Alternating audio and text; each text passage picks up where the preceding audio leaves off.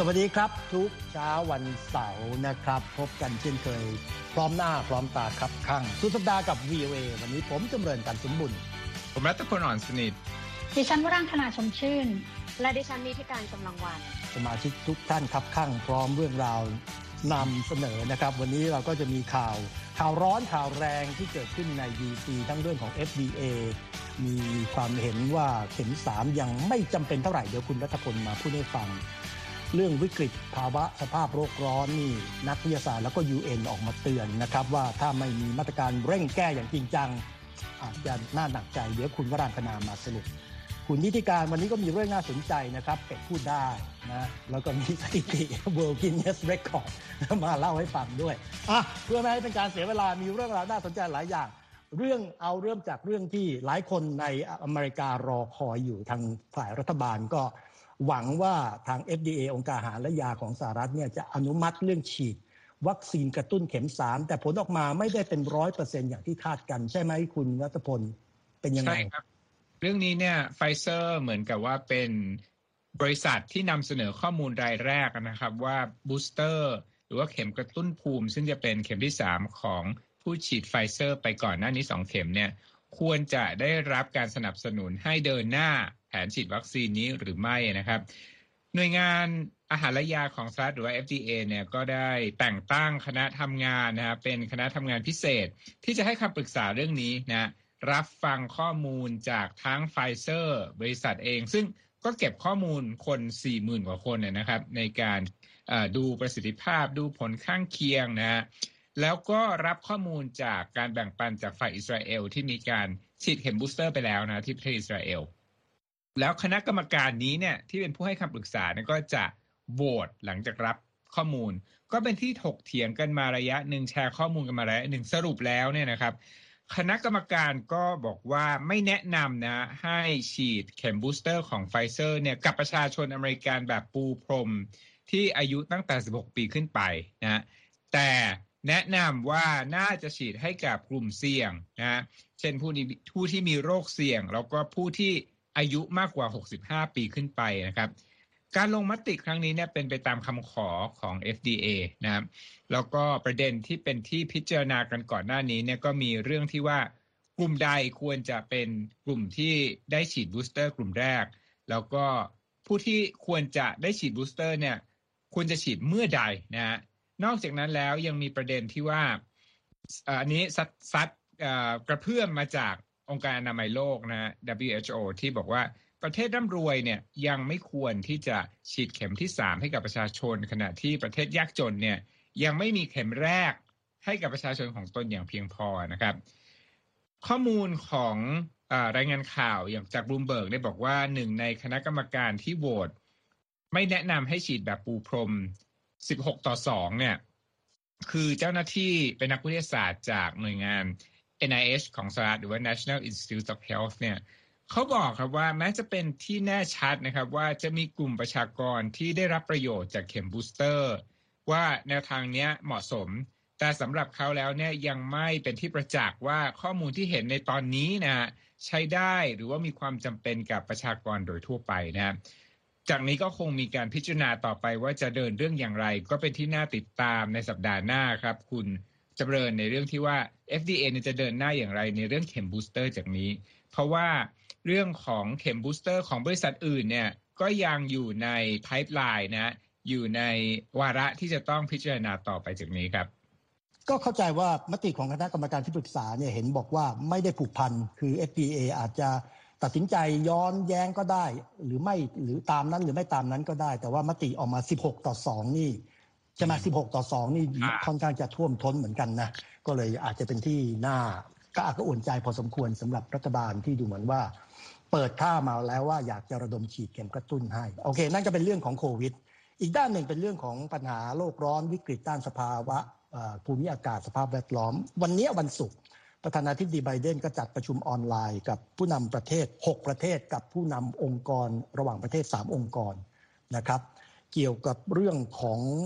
ระดมความร่วมมือที่จะแก้ไขปัญหาด้านสภาพภูมิอากาศของโลก 6 ประเทศที่เข้าร่วมประชุมน่าสนใจ 6 ประเทศนี่มีอะไร อาร์เจนตินา บังคลาเทศ อินโดนีเซีย เกาหลีใต้ เม็กซิโก แล้วก็อังกฤษ ไม่มีจีนนะ แล้ว 6 ประเทศที่เข้าร่วมประชุมเนี่ยก็ประธานาธิบดีไบเดนก็บอกว่าถึงแม้ว่าปัญหาวิกฤตด้านสภาพผู้สภาพภูมิอากาศเนี่ยจะเป็นภัยคุกคามต่อการอยู่รอดของมนุษย์หรือของชีวิตบนโลก แต่ก็อาจจะเป็นโอกาสทางเศรษฐกิจได้ ที่จะพลิกเรื่องนี้ขึ้นมา แล้วก็สร้างงานแล้วก็กระตุ้นเศรษฐกิจได้ ก็เข้าใจว่าประธานาธิบดีไบเดนก็คงจะพูดถึงประเด็นในเรื่องที่ว่าควรจะต้องมีการขับเคลื่อนหรือเปลี่ยนลักษณะของการใช้พลังงาน จากเชื้อเพลิงฟอสซิล มาเป็นพลังงานสะอาดหมุนเวียน พลังงานลมพลังงานแสงอาทิตย์พลังงานไฟฟ้าเป็นต้น การประชุมที่ว่านี้มีขึ้นในขณะที่กำลังเริ่มมีความวิตกกังวลว่าข้อตกลงกรุงปารีสเนี่ย ที่กำหนดว่าให้อุณหภูมิเฉลี่ยของโลกจะขึ้นไม่เกิน 1.5 องศาเซลเซียส เมื่อเทียบกับช่วงก่อนยุคอุตสาหกรรมเนี่ยอาจจะไม่ประสบผลสำเร็จนะครับแล้วก็มีคำเตือนจากนักวิทยาศาสตร์แล้วก็ทาง UN ซึ่งผมจะไม่ขโมยประเด็นของคุณวรังคณาเพราะเดี๋ยวจะปล่อยให้คุณวรังคณามา ขยำรายละเอียดในเรื่องนี้มีเวลานะครับ จากเรื่องของที่ทำเนียบขาววันนี้ก็มีอีกสองข่าวเมื่อวานนี้มีรายงานว่าสหรัฐอังกฤษออสเตรเลีย จับมือกันสามภาคี เป็นพันธมิตรด้านความมั่นคง เพื่อที่จะสร้างโครงการพัฒนาเรือดำน้ำพลังนิวเคลียร์ให้กับออสเตรเลีย ก็ปรากฏวันนี้คลื่นใต้น้ำหรือคลื่นอันนี้ซัดมาถึงกรุงวอชิงตัน เพราะว่าฝรั่งเศสประกาศเรียกถอนทูตของตัวเอง เรียกไม่ได้ถอน เรียกทูตของตัวเองประจำสหรัฐ กับออสเตรเลียกลับประเทศเพื่อไปปรึกษา ก็เป็นท่าทีทางการทูตเหมือนกับเป็นการประท้วงแสดงความไม่พอใจฝรั่งเศสมาเกี่ยวข้องเรื่องนี้ยังไง เดิมทีเนี่ยออสเตรเลียมีสัญญา เกี่ยวกับการพัฒนาโครงการเรือดำน้ำกับฝรั่งเศสมูลค่า 40,000 ล้านดอลลาร์พอมาจับมือกับอังกฤษฝรั่งอังกฤษกับสหรัฐก็ต้องยกเลิกสัญญากับฝรั่งเศส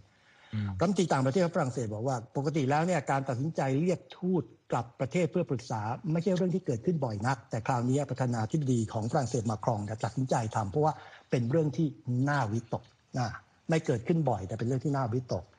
อีกเรื่องหนึ่งก่อนที่ผมจะกลับไปที่คุณรัฐพลเรื่องที่ไม่เกิดขึ้นบ่อยเหมือนกัน วันนี้กระทรวงกลาโหมสหรัฐ โดยกองบัญชาการภาคพื้นเอเชียกลาง ออกมายอมรับว่าการโจมตีของโดรนในอัฟกานิสถาน นะครับเมื่อปลายเดือนที่แล้ว ขณะที่สหรัฐกำลังเร่งถอนทหารออกจากอัฟกานิสถาน แล้วก็มุ่งเป้าไปที่รถกระบะคันหนึ่งเนี่ยปรากฏว่าผลการพิสูจน์ออกมาแล้วว่ารถคันนั้นไม่ได้เป็นรถที่บรรทุกวัตถุระเบิดของกลุ่มผู้ก่อการร้าย แล้วก็เป็นการโจมตีซึ่งน่าเศร้าสลดเป็นความผิดพลาดอันน่าเศร้าทำให้มีพลเรือนเสียชีวิต 10 คน แล้วก็มีเด็กเสียชีวิต 7 คน รายงานกล่าวบอกว่าหนึ่งในคนที่เสียชีวิตเป็นเจ้าหน้าที่อาสาสมัครที่ทำงานให้กับหน่วยงาน NGO ระหว่างประเทศด้วย นะครับผู้บัญชาการกองบัญชาการของสหรัฐประจำภาคพื้นเอเชียกลางก็บอกว่าจะมีการชดเชยค่าเสียหาย ก็นับเป็นการยอมรับนะครับของฝ่ายกองทัพซึ่งก็ไม่ได้เกิดขึ้นบ่อยนักนะครับแต่ว่าก็อย่างน้อยก็ทำผิดแล้วก็ออกมารีบยอมรับโดยเร็วครับอันนั้นก็เป็นเรื่องที่เกิดขึ้นในส่วนของอเมริกาตอนนี้ อีกด้านหนึ่งช่วงวันสองวันเนี่ยมีข่าวนะครับมีการพาดพิงถึงกรรมการผู้จัดการใหญ่ของ IMF นะครับ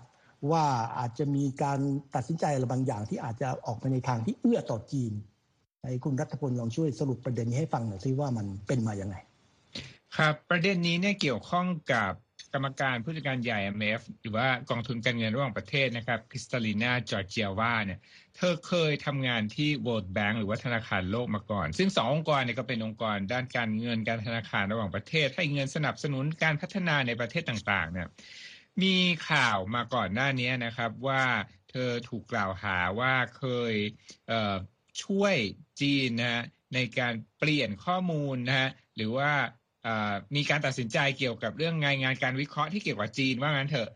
ที่เกี่ยวข้องกับการจัดลำดับนะความสะดวกความง่ายในการทำธุรกิจในประเทศต่างๆ อันนั้นเป็นเหตุการณ์ย้อนไป 3 ปีที่แล้วนะว่า เธอเนี่ยอาจจะช่วยจีนมากเกินไปหรือเปล่าในรายงานฉบับดังกล่าว ปรากฏครับว่าก็มีการ follow up หรือว่ามีการให้มีคณะตรวจสอบหาความจริงนะในข้อหาดังกล่าว ปรากฏนะครับว่า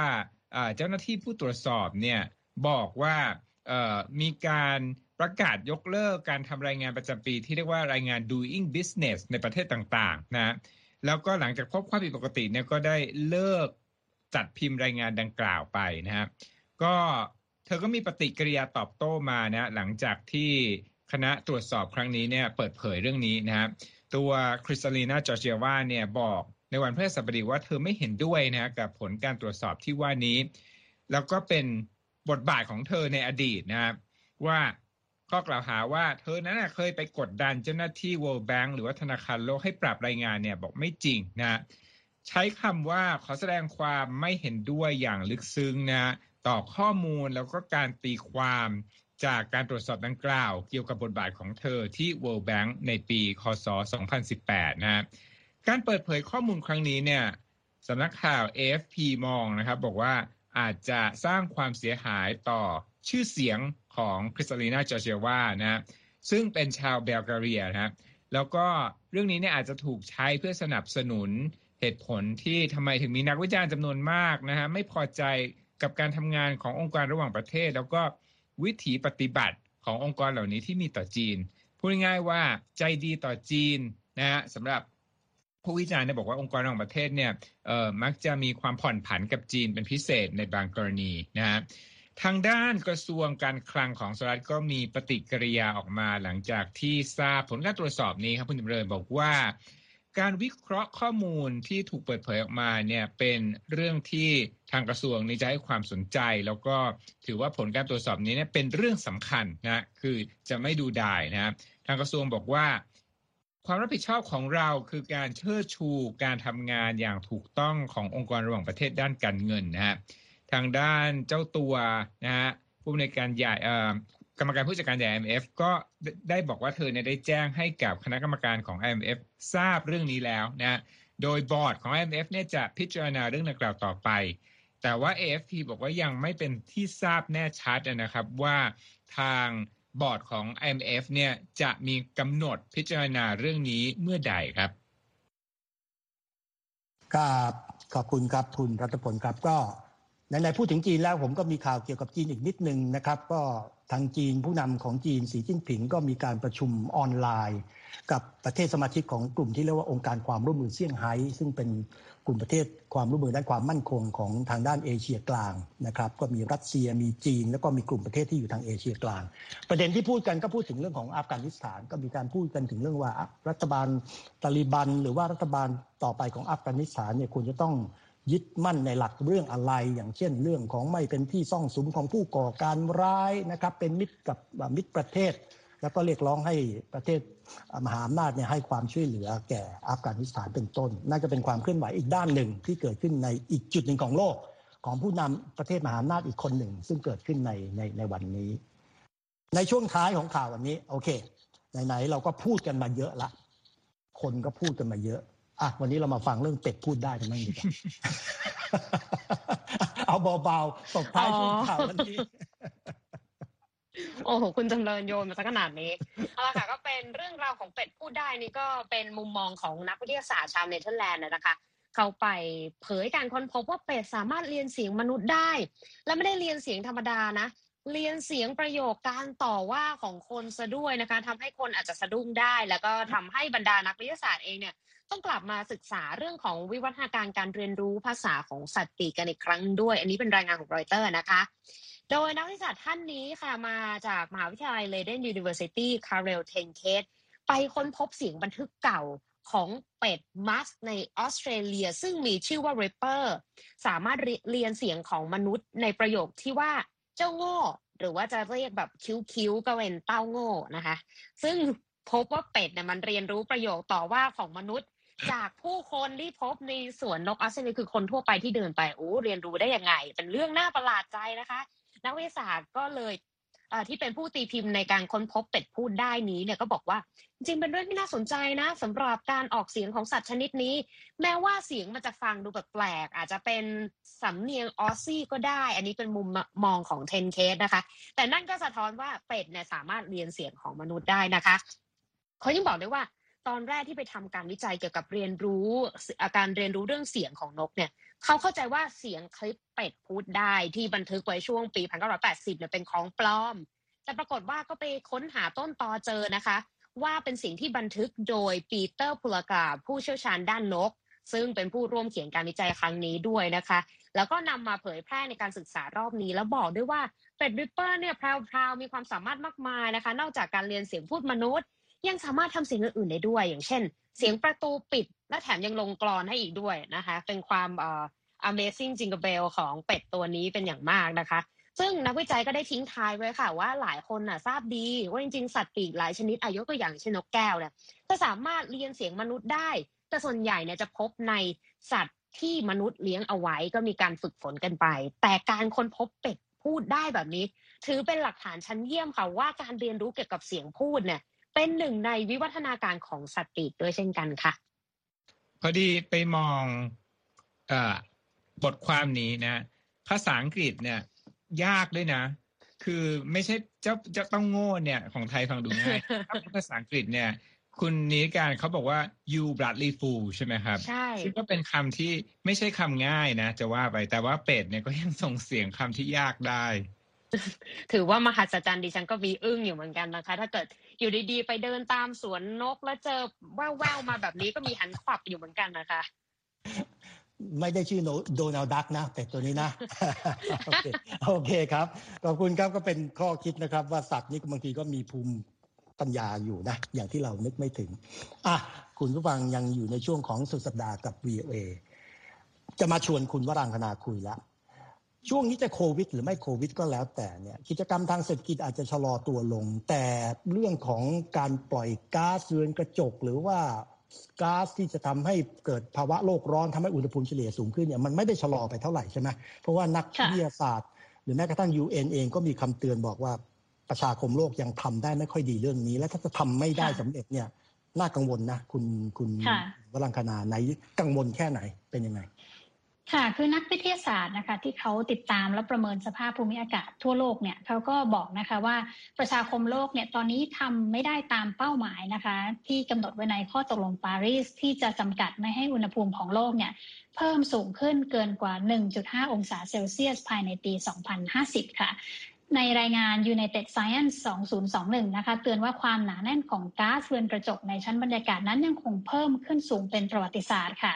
แล้วก็ทำให้เป็นที่แน่นอนแล้วว่าภาวะโลกร้อนนั้นก็จะยิ่งรุนแรงมากขึ้นในอนาคตนะคะ รายงานยังระบุด้วยว่าในช่วง 5 ปีที่ผ่านมานั้น เป็นช่วงเวลาที่ร้อนที่สุดของโลกตั้งแต่มีการบันทึกกันมาเลยทีเดียวค่ะ นักวิทยาศาสตร์เหล่านี้นะคะ กล่าวว่าการที่อุณหภูมิโลกสูงขึ้นจากการกระทำของมนุษย์เนี่ยนะคะ มีผลกระทบมากนะคะ ต่อบริเวณขั้วโลกเหนือทวีปยุโรปและเอเชียนะคะทำให้อุณหภูมิเพิ่มสูง ขึ้นกว่าปกติ แล้วก็ยังมีผลทำให้เกิดเหตุเพศภัยธรรมชาตินะคะ ตั้งแต่น้ำท่วมภัยแล้ง ไฟป่าพายุ แล้วก็สภาพอากาศรุนแรงอื่นๆเนี่ยมากขึ้นแล้วก็ถี่ขึ้นกว่าเดิมด้วยนะคะ ซึ่งเลขาธิการขององค์การอุตุนิยมวิทยาโลกค่ะก็บอกว่าสภาพการสภาพอากาศรุนแรงเนี่ยนะคะ ที่ก่อนหน้านี้เคยเกิดขึ้นทุก ๆ 100 ปีเนี่ยตอนนี้ก็เกิดขึ้นทุก ๆ 20 ปีแล้วนะคะ เพราะว่าการเปลี่ยนแปลงสภาพภูมิอากาศโลกหรือว่า climate change เนี่ยมีผลกระทบต่อสภาพ เหตุการณ์ความรุนแรงเหล่านี้มากขึ้นนะคะ แล้วก็เขาก็ยังเลยค่ะที่การขององค์การนี้นะคะ ก็ยังเตือนได้ว่ามันจะเกิดทีขึ้นอีกนะคะ ถ้าประชาคมโลกเนี่ยไม่ร่วมกันจำกัดอุณหภูมิของโลกไม่ให้เพิ่มขึ้นเกินกว่าปีละสององศา ภายในอีก 30 ปีข้างหน้าค่ะ ซึ่งตอนนี้นะคะมีการประเมินกันไว้ว่าอุณหภูมิของโลกเนี่ยนะคะ มีแนวโน้มที่จะสูงขึ้นอีกเกือบ 3 องศาเซลเซียสเลยนะคะ ซึ่งก็สูงกว่าที่กำหนดไว้ในข้อตกลงปารีสเนี่ยเกือบ 2 เท่านะคะ นอกจากนี้นะคะรายงาน United in Science 2021 เนี่ยก็ยังระบุด้วยนะคะว่าการระบาดของโควิด -19 ไม่มีผลนะคะต่อการเปลี่ยนแปลงของสภาพภูมิอากาศนะคะ ซึ่งก่อนหน้านี้คนเราอาจจะคิดว่าภาวะการล็อกดาวน์นะคะแล้วก็การชะลอตัวของกิจกรรมทางเศรษฐกิจเนี่ย จะส่งผลดีต่อ climate หรือสภาพภูมิอากาศนะคะ แต่คือการศึกษาบอกนะคะว่ามีผลมีส่งผลนะคะ ต่อมลภาวะทางอากาศก็คือช่วยลดลงได้ แต่ก็เป็นช่วงระยะเวลาหนึ่งเท่านั้นค่ะ ตอนนี้ในขณะที่หลายเมืองในหลายประเทศเปิดประเทศอีกนะคะ เปิดกิจกรรมตามปกติระดับการปลดปล่อยคาร์บอนไดออกไซด์ในชั้นบรรยากาศก็กลับมาสูงขึ้นอีกครั้งหนึ่งนะคะ นอกจากนี้นะคะ องค์การอุตุนิยมวิทยาโลกเนี่ยก็ยังบอกว่าก็มีมาตรการบางอย่างนะคะ ที่สามารถช่วยลดการปล่อยก๊าซเรือนกระจกออกมาสู่ชั้นบรรยากาศ แล้วก็ช่วยลดการเปลี่ยนแปลงของสภาพภูมิอากาศได้นะคะ แต่ว่าการที่จะไปถึงจุดนั้นเนี่ยทุกคนจะต้องร่วมใจกันเปลี่ยนแปลงพฤติกรรมในชีวิตประจำวันค่ะ ไม่เช่นนั้นปัญหาก็จะกลายเป็นปัญหาถาวรนนะคะ มีผลกระทบไปอีกหนึ่งร้อยปี หลายร้อยปี แล้วก็อาจจะถึงเกือบถึงหลายพันปีข้างหน้า แล้วก็เขายังบอกด้วยนะคะว่า ผลกระทบของสภาพภูมิอากาศที่เปลี่ยนแปลงไปเนี่ยนะคะ จะมีผลรุนแรงยิ่งกว่าผลของโควิด -19 อีกนะคะ ที่ตอนนี้พวกเราก็ได้รับผลกระทบกันนะคะ นอกจากนี้ค่ะเลขาธิการใหญ่ขององค์การสหประชาชาตินะคะนายอันโตนิโอกูเทเรสก็ยังออกมาเสริมด้วยนะคะ ว่าเราก็เตือนว่าช่วงเวลาที่จะป้องกันปัญหาโลกร้อนเนี่ยใกล้จะหมดลงแล้วนะคะ แล้วก็ทุกประเทศเนี่ยต้องร่วมมือกันลดการปล่อยก๊าซเรือนกระจก ให้เป็นศูนย์ภายในปี 2050 ก่อนที่จะไม่สามารถแก้ไขได้ค่ะ นายกูเทเรสยังให้สัมภาษณ์กับสำนักข่าวรอยเตอร์นะคะว่าเขาคิดว่าการประชุมครั้งสำคัญเกี่ยวกับการเปลี่ยนแปลงของสภาพภูมิอากาศโลกในปลายปีนี้นะคะ ที่ประเทศสกอตแลนด์หรือที่เรียกกันว่า UN COP 26 นะคะมีความเสี่ยงนะคะที่จะคว้าน้ำเหลวค่ะ เพราะว่าเกิดความไม่เชื่อใจกันนะคะ ระหว่างประเทศพัฒนาแล้วกับประเทศที่กำลังพัฒนา ตลอดจนการที่ประเทศเศรษฐกิจเกิดใหม่เนี่ย ไม่ตั้งเป้าหมายที่ใหญ่พอหรือว่าเป้าหมายที่รุนเเข้มข้นพอนะคะ ซึ่งการประชุม UN COP 26ที่เมืองกลาสโกที่จะมีขึ้นในต้นเดือนพฤศจิกายนเนี่ยนะคะ ก็คือมีขึ้นเนี่ยเพื่อจะกดดันให้นานาประเทศเนี่ยลงมือทำตามมาตรการที่ใหญ่แล้วก็ท้าทายนะคะ แล้วก็ระดมเงินทุนด้วยจากหลายประเทศรอบโลกนะคะแต่ว่ากูเทเรสนะคะเราก็บอกว่าเหตุผลหนึ่งนะคะที่อาจจะทำให้การประชุมนี้คว้าน้ำเหลวเพราะเขามองว่าประเทศที่พัฒนาแล้วนะคะ ไม่ทำมากพอหรือว่าจำเป็นต้องทำมากกว่าเดิม เพื่อจะช่วยแล้วก็สนับสนุนประเทศที่กำลังพัฒนานะคะจัดการกับผลกระทบของ climate change ค่ะ ซึ่งประเทศที่กำลังพัฒนาเนี่ยก็เป็นประเทศที่มีความเสี่ยงนะคะที่จะได้รับผลกระทบจาก climate change มากที่สุด แต่ก็มีทรัพยากรน้อยที่สุดนะคะในการจะรับมือในเรื่องนี้ เพราะฉะนั้นเขาก็หวังว่าในการประชุมครั้งนี้ที่จะเกิดขึ้นในเดือนพฤศจิกานะคะจะสามารถระดมให้นานาประเทศเนี่ย หันมาใส่ใจเรื่องนี้อย่างจริงจังได้ แต่ก็ไม่แน่ใจว่าจะทำได้หรือเปล่า เพราะว่าเจ้าตัวเลขาธิการขององค์การสหประชาชาติเองก็คิดว่าอาจจะกว่าน้ำเหลวค่ะครับขอบคุณครับคุณวรังคณาก็เรียกว่าเราก็เห็นภาพข่าวตัวอย่างของเรื่องที่ว่านี้กันอยู่เนืองๆนะครับ น้ำท่วมในยุโรป ไฟป่าแม้กระทั่งพายุรุนแรงในจีนในไทยนะครับ ก็เป็นเรื่องที่ต้องใช้ความร่วมมือระดับโลกเอาละครับเข้าสู่ช่วงท้ายรายการ ผมอยากจะอุทิศเวลาประมาณ 3 นาทีสุดท้ายของรายการ ไปที่คุณนิธิกาญจน์ คุณนิธิกาญจน์พูดตอนต้นเรื่องของเป็ดพูดได้ เป็ดเลียนเสียง ไม่รู้ Guinness นี่จะเอาเรื่องนี้มาใส่ใน record หรือเปล่า แต่ว่าของแท้ของจริงเนี่ย Guinness เนี่ยมี recordหรือว่าสถิติที่อะไรแบบสุดๆ อยู่ที่คุณนิติการจะมาสรุปให้ฟังส่งท้ายรายการวันนี้ไหนลองยกตัวอย่างหน่อยดิมีอะไรบ้างน่าสนใจนี่จริง ๆ แล้วเราก็คิดว่าการระบาดของโควิดเนี่ยจะหยุดยั้งการทำลายสถิติโลกอะไรต่าง ๆ นะคะ แต่ปรากฏว่าไม่ได้เป็นอย่างนั้นเลย เพราะว่า สถิติที่สุดของโลกหรือ Guinness World Record แห่งปี 2022 เนี่ยยังคึกคักอยู่นะคะดิฉันจะยกตัวอย่างให้ฟังนะคะ อันนี้เป็นรายงานมาจากรอยเตอร์โดย Guinness World Record ปี 2022 ค่ะมีสถิติที่น่าสนใจ เริ่มที่เรื่องของความสูงกับความยาวกันก่อน ในสถิติที่สุดของโลกเนี่ยในปี 2022 นะคะมีวัยรุ่นอเมริกันทำสถิติโลกนะคะ ที่ความสูงคือตัวเขาเนี่ยสูง 226.9เซนติเมตรโอเคสูงมากนะคะสองเมตรกว่าสองเมตรกว่าค่ะ ไปที่จากความสูงไปที่ความยาวกันต่อนะคะ สุนัขที่มีชื่อว่าลูค่ะ ของเจ้าของที่มีชื่อว่าเพจโอเซนชาวอเมริกันทำสถิตินะคะ เป็นสุนัขที่หูยาวที่สุดในโลกที่ยังมีชีวิตอยู่นะคะ โดยหูของเจ้าลูนั้น มีความยาวถึง 34เซนติเมตรเลยคือยาวกว่าไม้บรรทัดอีกนะคะนี่ ทีนี้มาดูจากเรื่องความสูงความยาวไปที่ความเร็วกันบ้าง เพราะว่าก็มีกันมาทุกปีนะคะ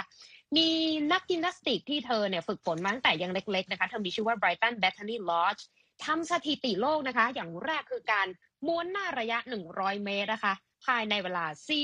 42.64 วินาที อืมดิฉันวนรู้สึกเวียนหัวแล้ว ยังไม่หมดแค่นั้นก็เวียนหัวกันอีกรอบนึงนะคะ เพราะว่าเธอนั้นทำสถิติอันนึงคือเป็นผู้หญิงที่ทำท่า backward somersault burpees นะคะ ก็คืออธิบายง่ายๆเป็นการตีลังกากับหลังนะคะ แล้วก็กลับมาตั้งท่าวิดพื้นโอ้โหแค่ท่าเดียวดิฉันก็เหงื่อท่วมแล้ว อันนี้เธอบอกว่าทำสถิติ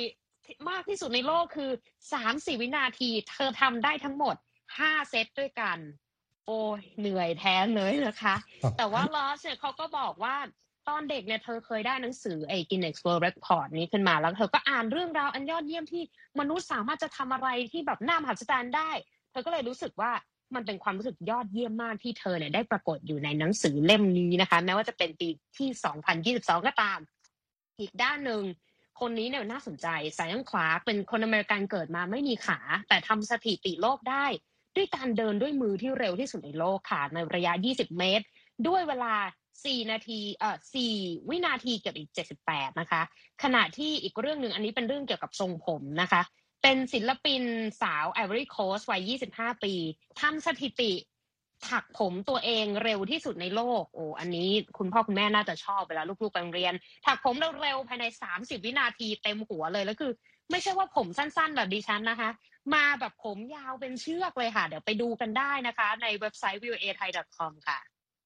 ครับก็ต้องเรียกว่าคุณนิธิการก็ทำสถิติเหมือนกัน สามารถสรุปสถิติ World Guinness Record ได้อย่างรวดเร็วภายดิในฉันต้องเข้าแล้วนะดิฉันต้องได้เข้าแล้วนะครับก็ก่อนจะลาไปในช่วงรายการวันนี้ก็ต้องขอเตือนน้องๆที่ฟังอยู่บางอย่างก็เป็นสถิติที่ดี แต่อย่าพยายามทำเรียนแบบ ถ้าเราไม่ได้รับการฝึกมา โดยเฉพาะอย่างยิ่งตีลังกาม้วนตัวยิมนาสติกถ้าไม่ได้ฝึกมาอันตรายมากนะครับ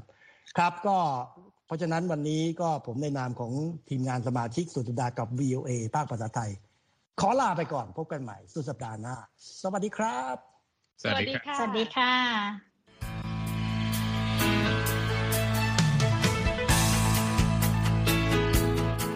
ครับและที่จบไปก็คือรายการจาก Voice of อเมริกาภาคภาษาไทย หากคุณผู้ฟังต้องการฟังรายการในวันนี้อีกครั้ง สามารถเข้าไปได้ที่เว็บไซต์ voa thai com และคลิกที่โปรแกรมของเราครับ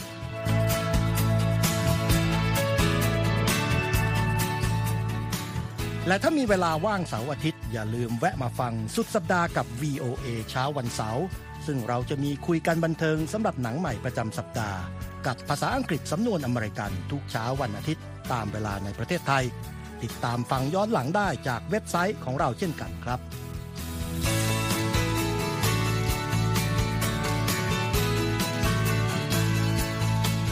และสำหรับคุณผู้ฟังที่ชอบเรียนรู้ภาษาอังกฤษ ตอนนี้เรามีคอลัมน์พิเศษ Let's Learn English ซึ่งเปิดโอกาสการเรียนรู้และฝึกทักษะภาษาอังกฤษ ในรูปแบบที่ถูกออกแบบโดยผู้เชี่ยวชาญตามมาตรฐานการศึกษาของอเมริกา เพื่อให้เนื้อหาเหมาะสมสำหรับผู้เริ่มเรียนภาษาอังกฤษ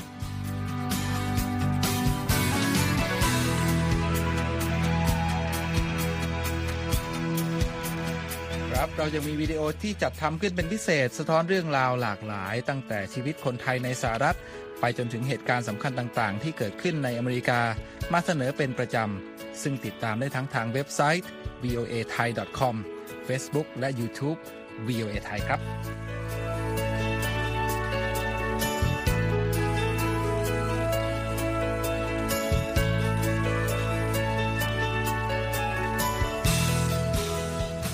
นั้นนะคะ เรายังมี Facebook Live ให้ชมการออกอากาศสดจากกรุงวอชิงตัน และยังมี Instagram สะท้อนมุมมองสังคมและวัฒนธรรมอเมริกัน บอกเล่าเรื่องราวที่น่าสนใจผ่านภาพถ่ายจากทั่วทุกมุมโลก ให้แฟนรายการได้ฟอลโล่กันด้วยค่ะ